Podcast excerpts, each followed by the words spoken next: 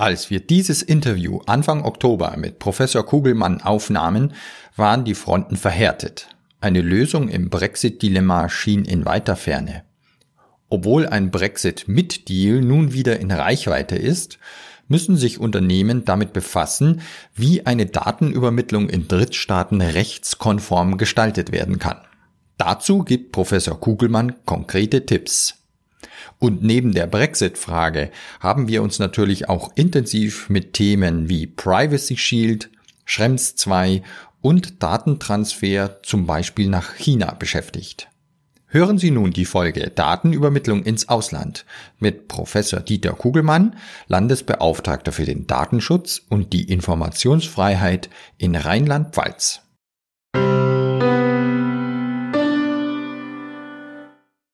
Mein Name ist Severin Putz. Herzlich willkommen zu unserer neuen Folge von Datenschutzpraxis, der Podcast.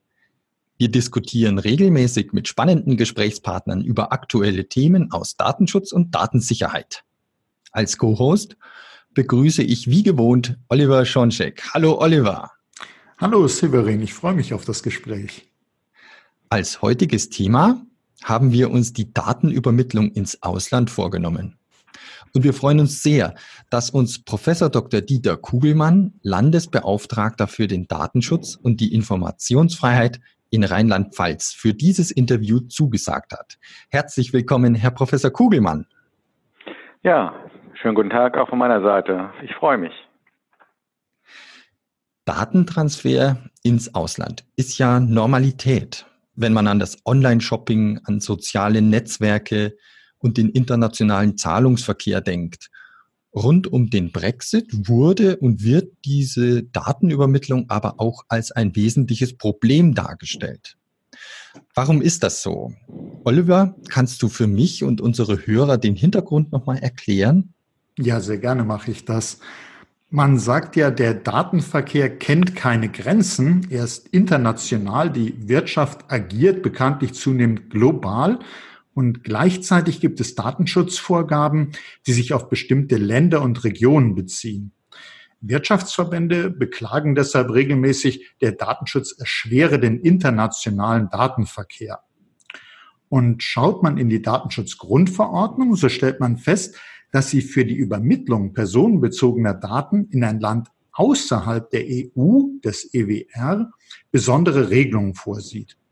Man findet hier insbesondere als Möglichkeiten für rechtskonforme Datentransfers in die sogenannten Drittländer die Feststellung der Angemessenheit des Datenschutzniveaus im Drittland durch die EU-Kommission, dann das Vorliegen geeigneter Garantien oder Ausnahmen für bestimmte Fälle.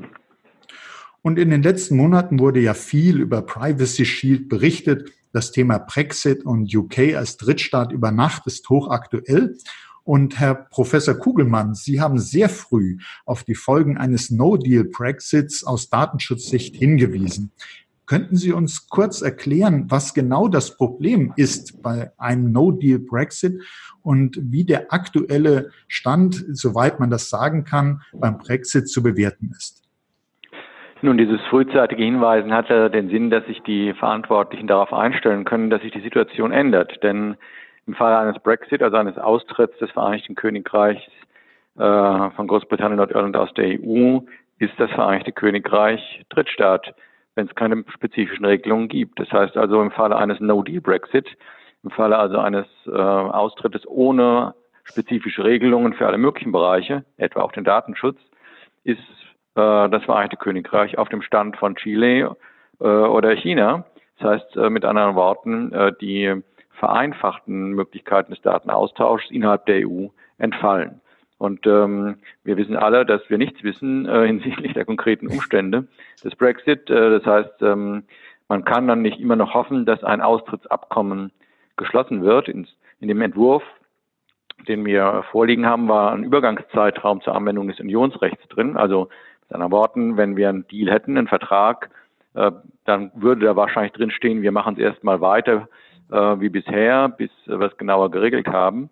Ähm, wahrscheinlicher ist aber die Alternative No Deal, also kein Abkommen. Ungeregelter Zustand heißt, die Grundverordnung gilt unmittelbar und die äh, Konsequenz dann ist, dass Datenübermittlungen in das Vereinigte Königreich, nach England, nach Schottland und umgekehrt äh, genauso zu behandeln sind wie eben andere Übermittlungen in Drittstaaten, äh, mit der Konsequenz, dass wir dann äh, die von Ihnen angesprochenen spezifischen Regelungsgründe, also die spezifischen Rechtsgrundlagen brauchen, äh, um überhaupt eine rechtmäßige Datenübermittlung vornehmen zu können.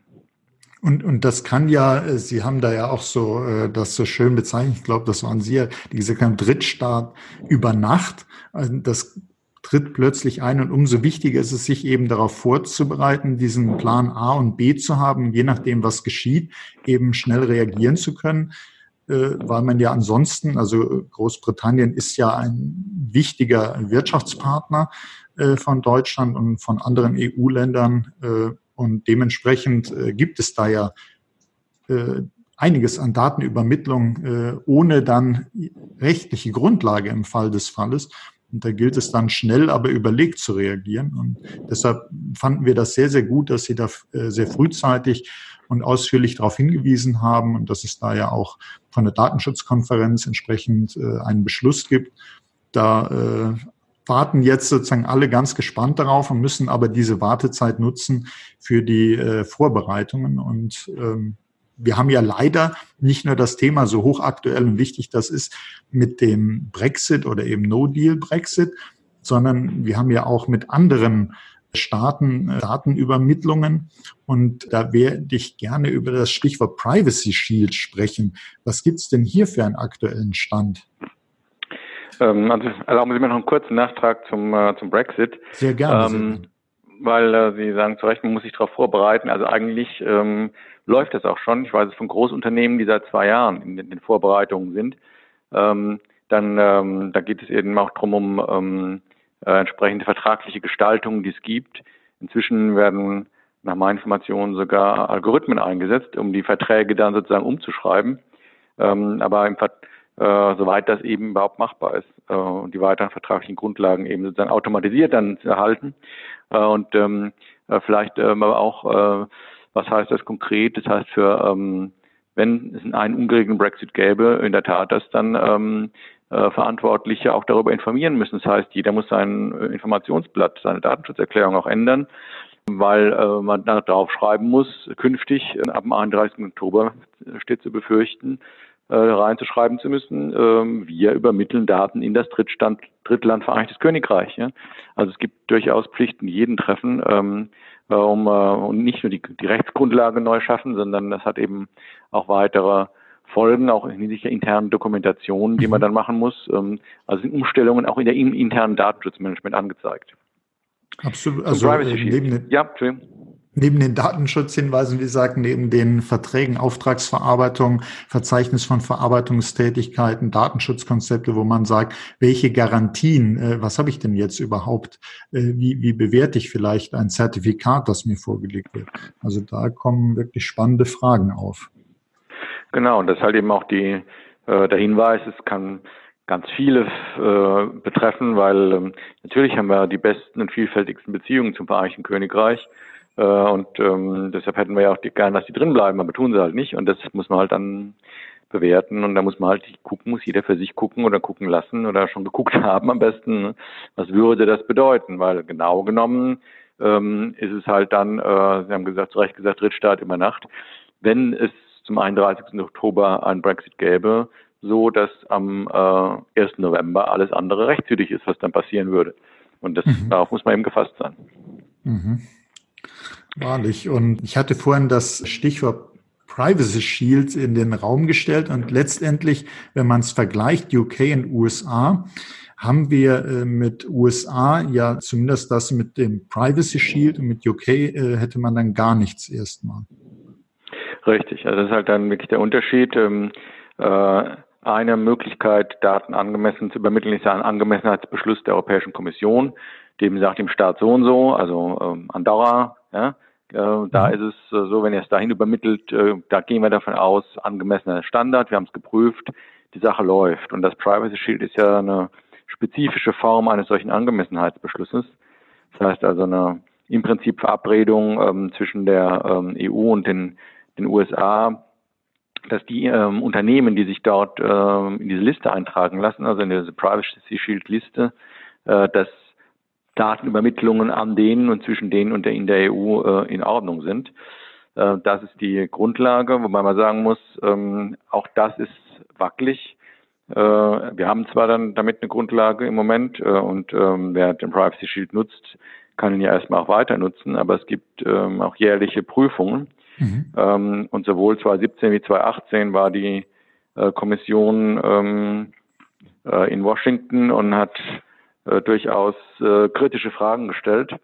Äh, und äh, gerade vor äh, zwei Wochen war es die dritte Review. Also da war wieder ein, eine Gruppe der aus der EU, auch unter Beteiligung der Datenschutzbehörden in Washington. Äh, und ähm, äh, es hat da Fortschritte gegeben. Wir haben also immer bemängelt, ähm, äh, dass die Amerikaner aufgrund ihrer Rechtslage Rechtsschutz für Amerikaner gewährleisten, aber keinen Rechtsschutz für andere, also für Europäer. Mhm. Äh, und äh, äh das äh, wird durch eine Ombudsperson ähm, ausgeglichen, an die man sich wenden kann. Also wenn man einen Streit, Streit hat mit dem äh, Verantwortlichen und man sagt, das ist nicht in Ordnung, äh, kann man sich an diese unabhängige, halbwegs unabhängige Ombudsperson wenden. Die ist inzwischen ernannt. Das war lange Zeit nicht der Fall, aber halt nicht ganz unabhängig. Insoweit mhm. nach wie vor Bedenken gegenüber der die Ausgestaltung dieses Privacy Shield, aber erstmal hält der, äh, der Schutz dieses Privacy Shields für Datenübermittlungen also bis auf weiteres kann man ähm, sich unter diesen Schutz begeben, wenn man Daten in die USA übermittelt. Okay, das ist auch äh, nochmal ein wichtiges Update für uns alle, gerade zu dem jetzt äh, kürzlich wieder stattgefundenen Review. Und als ob No Deal Brexit und Privacy Shield, als ob das nicht alles schon Themen wären, die einen genug beschäftigen bei Datenübermittlung haben wir da noch dieses Stichwort Schrems 2, Verhandlungen vor dem Europäischen Gerichtshof. Könnten Sie uns dazu noch was sagen, was das bedeutet für Unternehmen in Deutschland? Ja, also der ähm, Schrems 2 ist, ähm, wie unschwer zu erkennen, Nachfolger von Schrems 1. Schrems 1 war das EuGH-Urteil, das gesagt hat, Übermittlungen USA gehen nicht nach altem Recht. Daraufhin gab es das Privacy Shield. Ähm, Schrems 2, also die, dieses Verfahren betrifft äh, konkret ähm, den äh, österreichischen Aktivisten Herrn Schrems, der sich wendet gegen äh, insbesondere immer wieder Facebook. Und nun ist es so, dass Facebook Irland sich bei Datenübertragung in die USA auf diese Standardvertragsklauseln stützt. Die mhm. Standardvertragsklauseln sind ja ein gebräuchliches Instrument. Die Europäische Kommission hat also standardisierte Vertragsklauseln entwickelt. Äh, wenn man die nutzt und sich auf, vertraglich auf die stützt, kann man Daten in Drittstaaten übermitteln. Das ist eigentlich das gebräuchlichste und wichtigste Instrument ähm, für ähm, die Datenübermittlung in Drittstaaten äh, und insbesondere natürlich gerade auch ähm, äh, für grenzüberschreitend tätige Unternehmen wie Facebook äh, ein wichtiges Element. Ähm, nun ist der Haken bei der Sache, ähm, wenn man das in die USA übermittelt, die Daten, äh, dass diese Daten damit dem Zugriff der amerikanischen Sicherheitsbehörden unterliegt. Also NSA und, und Kollegen äh, können nach amerikanischem Recht eben die Hintertür öffnen und ähm, sich an die Daten dran begeben. Äh, deshalb hat der irische oberste Gerichtshof gesagt, das könnte die generelle Unwirksamkeit dieser Standarddatenschutzklausel nach sich ziehen, weil eben nicht gesichert sei, dass die hinreichend die Datenübermittlung hinreichend sicher ist, ähm, wenn doch jede amerikanische Sicherheitsbehörde dran kann. Mhm. Stand ist also dann, es gab jetzt also eine mündliche Verhandlung vom EuGH in Luxemburg. Also das Urteil steht noch aus. Wir wissen also nicht, wie es ausgeht. Äh, vor Gericht nach hoher See sind wir bekanntlich in Gottes Hand. Aber natürlich ist jetzt in der Tat die Frage, wackelt jetzt auch noch das verlässliche Instrument der Standarddatenschutzklauseln? Also in der mündlichen Verhandlung, 9. Juli war das, haben die meisten Beteiligten, auch der, auch der Europäische Datenschutzausschuss, sich in Richtung auf eine zumindest grundsätzliche Wirksamkeit dieser Standarddatenschutzklauseln geäußert. Also anders gesagt, keiner will, dass äh, jetzt jeder Datenverkehr mit den USA zusammenbricht und die Wirtschaftsbeziehungen in die Knie gehen. Und deshalb kann man davon ausgehen, dass zumindest äh, bis auf weiteres erstmal hält. Aber es kann auch gut sein, dass der Europäische Gerichtshof sagt, anhand dieses Falles gucken wir uns mal an, wie es läuft und stellen gewisse Anforderungen oder wollen gewisse Gestaltungsmechanismen. Es kann auch sein, dass er sie für unwirksam erklärt. Dann äh, hätten wir allerdings in der Tat die Situation, dass auch die Datenübermittlungen auf dieser Rechtsgrundlage dann äh, eine andere suchen müssten. Ähm, und ähm, das äh, wollen wir eigentlich auch alle nicht. Ich gehe jetzt äh, eher davon aus, wenn Sie meine Einschätzung wollen, ähm, mhm, dass hier äh, die Tür geöffnet wird, um im Einzelfall zu sagen, bestimmte Standardvertragsklauselbeziehungen zwischen A und B, die klappen nicht. die verstößen gegen die Grundsätze der DSGVO aus bestimmten Gründen, also eine Einzelfallbewertung möglich wird. Aber ähm, ich gehe jetzt erstmal nicht davon aus, dass das Instrument als solches kippt, sondern äh, dass man irgendwie ein paar Stellschrauben dreht und es weiter bestehen lässt. Äh, nur kann eben in der Folge dann noch drauf, dann auf die Verantwortlichen zukommen, dass man da vielleicht dieses und jenes ein bisschen nochmal prüfen muss.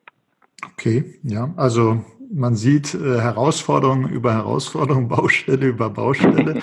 Aber es gibt zum Glück ja auch Instrumente, auch wenn die äh, erst so in der Entwicklung sind, die mit der Datenschutzgrundverordnung äh, gekommen sind und langsam auch Realität werden, die in dem Bereich der geeigneten Garantien helfen könnten, Grundlage für eine Datenübermittlung äh, in einen Drittstaat zu bilden. Und da werden ja genannt in der Datenschutzgrundverordnung Datenschutzzertifizierungen und Verhaltensregeln.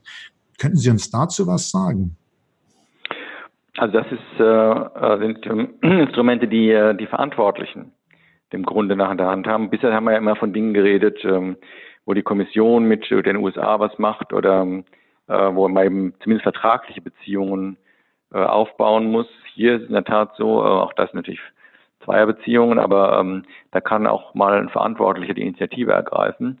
Ähm, das läuft so, ähm, Zertifizierungen heißt ja, ich äh, drücke einen Stempel drauf, wenn das Datenschutzniveau okay, okay ist. Mhm. Das heißt also, ähm, der Verantwortliche äh, im Drittland ähm, äh, wird aktiv und sagt hier, ähm, ich sitze zwar in äh, Malaysia oder in Singapur oder sonst wo, aber ähm, ich bin auf dem Stand der Grundverordnung und lässt sich eben so ein Siegel geben. Ähm, und ähm, damit kann man eben mit dem problemlos dann äh, Daten austauschen.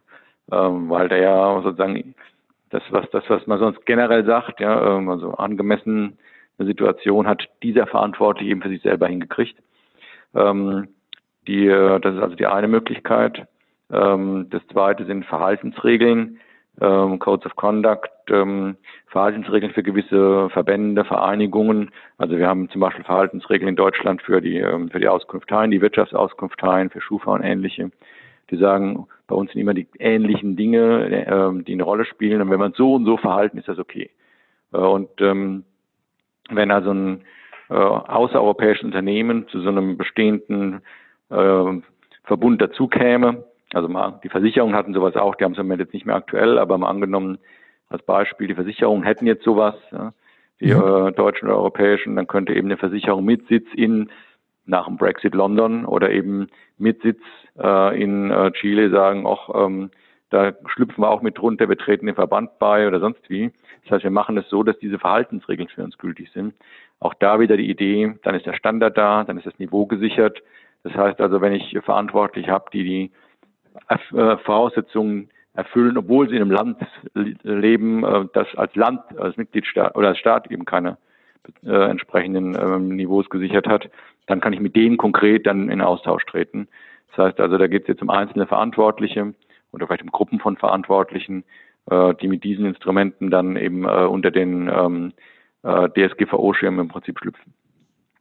Okay, ähm, noch haben wir ja äh, so Datenschutzzertifizierungen jetzt, die wirklich den Vorgaben der Datenschutzgrundverordnung entsprechen oder Verhaltensregeln. Sie haben ja ein Beispiel äh, genannt, was wir äh, da im Deutschen haben, aber noch sind diese Instrumente ja nicht sehr ausgeprägt. Wie sind da Ihre Einschätzungen? Wird das äh, wichtig werden äh, als Rechtsgrundlage äh, für eine datenschutzkonforme Datenübermittlung? Die ähm, Zertifizierungen sind in Deutschland so geplant, dass die äh, Datenschutzaufsichtsbehörden äh, gemeinsam mit der deutschen Akkreditierungsstelle ähm, äh, Privatunternehmen, die sagen, wir wollen zertifizieren, künftig äh, akkreditieren müssen erstmal. Also mhm. das Unternehmen XYZ kommt ähm, zu uns und sagt, hier, wir sitzen in Rheinland-Pfalz äh, und wollen künftig Zertifizierungen im Datenschutzbereich machen. Äh, könnt ihr uns mal akkreditieren, also uns bestätigen, dass wir so äh, die Voraussetzungen erfüllen, dass wir jetzt auf dem Markt unsere Zertifizierung, unser Siegel, unser, äh, unser Gütezeichen anbieten können. Wir haben jetzt als Datenschutzaufsichtsbehörden gerade, liegen gerade in den Endzügen unserer äh, Verhandlungen mit der deutschen Akkreditierungsstelle. Also es gibt eben dann eben künftig eine Vereinbarung, wie wir das gemeinsam machen. Äh, das hat uns der Bundesgesetzgeber so aufgegeben. Da steht im Bundesdatenschutzgesetz drin. Wir hätten es auch alleine gemacht, aber da steht eben drin, die DAX gemeinsam mit äh, den Aufsichtsbehörden. das kann also, ich sage mal, im nächsten Jahr anfangen zu laufen. Das heißt, dann würden die ersten Privatunternehmen überhaupt in der Lage sein, äh, Zertifizierungen in Deutschland zu vergeben und mhm. ähm, nach deutschen, deutscher Rechtslage und dann eben auch für Drittstaaten oder in Drittstaaten ansässige Unternehmen. Ähm, also ich vermute, ähm, das wird keine riesige Rolle spielen. Einfach ähm, vor dem Hintergrund, äh, dass das eher ähm, doch ja für äh, einen Wettbewerbsvorteil für diejenigen ist, die im Land aktiv sind.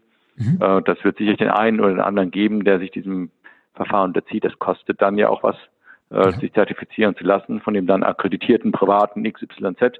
Und bei den Verhaltensregeln ist es auch so, also die schon die europäischen Unternehmen schrecken da etwas äh, äh zurück, weil das durchaus auch heißt, man muss sich kontrollieren lassen, äh, man muss äh, entsprechende Verpflichtungen eingehen. Also ich befürchte, ähm, diese beiden Instrumente werden sicherlich im Einzelfall, aber nicht in erheblichem quantitativen Ausmaß eine Rolle spielen. Okay, ja, ist immer wertvoll, äh, da eine Einschätzung zu bekommen. Sicherlich sollte man das weiter beobachten, was, was, ob da vielleicht ein Wirtschaftsverband äh, Verhaltensregeln entwickelt und äh, dass das einem helfen kann. So, aber es wird äh, die anderen Instrumente, die es gibt, die anderen Möglichkeiten, äh, werden sicherlich äh, zahlenmäßig äh, wichtiger sein oder in mehr Fällen zur Anwendung kommen. Und jetzt ist ein Unternehmen, stellen wir uns mal vor, das plant eine Übermittlung ins Ausland und steht jetzt vor all diesen äh, teilweise doch wackeligen äh, Situationen, wo man gucken muss, wie entwickelt sich das und was kommt da noch. Was würden Sie empfehlen? Was sollte ein Unternehmen jetzt tun? Also ähm, es ist in der Tat äh, gerade an, angesichts der hochdynamischen Entwicklungen sehr sinnvoll, wenn man da die Augen aufhält. Aber erstmal muss man ja gucken, ähm, wie bin ich am besten abgesichert. Man, die, ähm, der erste Schritt ist natürlich, ähm, mit wem habe ich denn vertragliche Beziehungen? Also das wird man ja inzwischen schon, weil man das Verzeichnis der Verarbeitungstätigkeit da geschrieben hat, dann wissen. Das heißt also, ich sitze in ähm, Baden-Württemberg, in Rheinland-Pfalz, in Bayern, in Nordrhein-Westfalen als Unternehmen, Hauptniederlassung und ähm, habe aber meine Personalverwaltung lasse ich in, äh, in der Schweiz machen. Ähm, und dann ist die Frage, wie sieht es mit der Schweiz aus? Da sieht es gut aus, denn die erste Frage ist, besteht ein Angemessenheitsbeschluss der EU-Kommission? Gibt es also eine generelle Regel, eine generelle mhm. äh, Leitlinie, äh, die festgelegt ist, wo die Kommission gesagt hat, was nach Grundverordnung geht? Wir haben das geprüft. Der Standard in Land X, also zum Beispiel Argentinien, Kanada, Neuseeland, Schweiz, Uruguay, Japan, seit neuestem auch, ähm, ist so in Ordnung, wenn ihr mit dortigen Unternehmen kooperiert, Daten übermittelt, ist, ist okay. Ja? Mit anderen mhm. Worten, man muss ja gucken, mit wem man vertragliche Beziehungen hat oder Auftragsverarbeitungsbeziehungen, wie auch immer. Angemessenheitsbeschluss wäre eigentlich das Schickste, aber es gibt es halt leider nicht mit allen Staaten. Wenn man das also, wenn man also sieht, äh, ich habe ähm, bei meinem äh, bin Maschinenbauhersteller und dass die Personalverwaltung eben dann nicht in Uruguay, sondern äh, in Venezuela machen, da gibt es keinen Angemessenheitsbeschluss. Wie kriege ich es dann hin? Dann äh, gibt es eben diese Instrumente, die Sie auch geschildert haben. Im Moment würde ich noch am ehesten auf die Standardvertragsklauseln zählen. Mhm. Und sagen, okay, dann muss ich die abschließen. Ähm, die haben nur den Nachteil, ähm, die sind sehr starr. Also man äh, muss sozusagen mehr oder weniger das nehmen, was die Kommission da halt zusammengestellt hat. Weil äh, wenn man davon abweicht, äh, ist man eben nicht mehr auf der sicheren Seite. Deshalb äh, gibt's, kenne ich einige Unternehmen, die sagen, naja, das hilft mir gar nicht so weiter, weil es meine konkreten Bedürfnisse nicht berücksichtigt. Aber immerhin, das ist eine Möglichkeit, also Standardvertragsklauseln, ähm, was Unternehmensgruppen, größere machen, äh, machen sie auch verstärkt, sind ähm, intern, verbindliche interne Datenschutzvorschriften. Also ich habe meine Hauptniederlassung zwar in äh, Nordrhein-Westfalen oder Hessen, äh, aber ähm, habe noch äh, zwölf Niederlassungen in der ganzen Welt. Ähm, dann muss man interne Daten ja auch austauschen, klar. Auch dazu bedarf es Regeln. Das sind diese Binding Corporate Rules, diese internen Verhaltensregeln. Also wir haben selbst äh, einige Anträge vorliegen, solche ähm, durchaus komplizierten Binding Corporate Rules für den internen Datenaustausch äh, im Unternehmen hinzukriegen. Aber da ist man dann allerdings auf der ziemlich sicheren Seite, dass das hält betrifft aber natürlich tendenziell eher größere Unternehmen, weil es schon ein großer Aufwand ist. Also die kleinen und mittleren, da wird es dann an der Stelle vielleicht eher schwieriger. Es gibt dann noch ähm, zwei Schlupflöcher für, äh, ich sag mal, äh, einzelnere Fälle. Das eine ist, Äh, man kann spezielle Verträge aushandeln, also man hat keine Standardvertragsklauseln, die passen irgendwie nicht. Ja. Man hat jetzt nur mhm. die Beziehung zu dem Unternehmen X in Singapur. Ja. Und das kann man äh, dann machen, dass man diesen Vertrag von einer Datenschutzaufsichtsbehörde dann genehmigen lässt. Aber ist ja natürlich auch zeit- und kostenaufwendig, weil man es einfach ausarbeiten muss. Also nicht, dass die Aufsichtsbehörde was kostet, aber ähm, das dauert dann eben auch ein bisschen und ist eben ein Einzelvertrag. Äh, und letztes Schlupfloch, es gibt noch ähm, Ausnahmetatbestände auch nochmal für den Einzelfall, die jetzt nicht dauerhafte vertragliche Beziehungen betreffen, sondern man sagt, Mensch, jetzt, äh, da muss ich jetzt ganz dringend mal ähm, die Daten ausnahmsweise mal äh, nicht in den, wie sonst immer ähm, nach Frankreich, sondern eben in den Drittstaat übermitteln. Ähm, das ist dann der Artikel 49, ja, wo man eins Ausnahmetatbestände für den Einzelfall hat. Mhm. Nur äh, die allermeisten Unternehmen wollen ja gerade nicht Einzelfälle regeln, die wollen ja stabile Vertragsbeziehungen äh, und da hilft dieser Artikel 49 dann äh, leider nicht weiter. Okay, also das äh, denke ich ist aber schon mal ein sehr wertvoller äh, Input für unsere Hörerinnen und Hörer. Äh, so kann man sich eigentlich als äh, Leitfaden auch nochmal so anhören, wie man da vorgeht. Das, äh, also vielen Dank dafür schon mal. Stichwort Ausland. Äh, dazu gehört ja auch zum Beispiel China.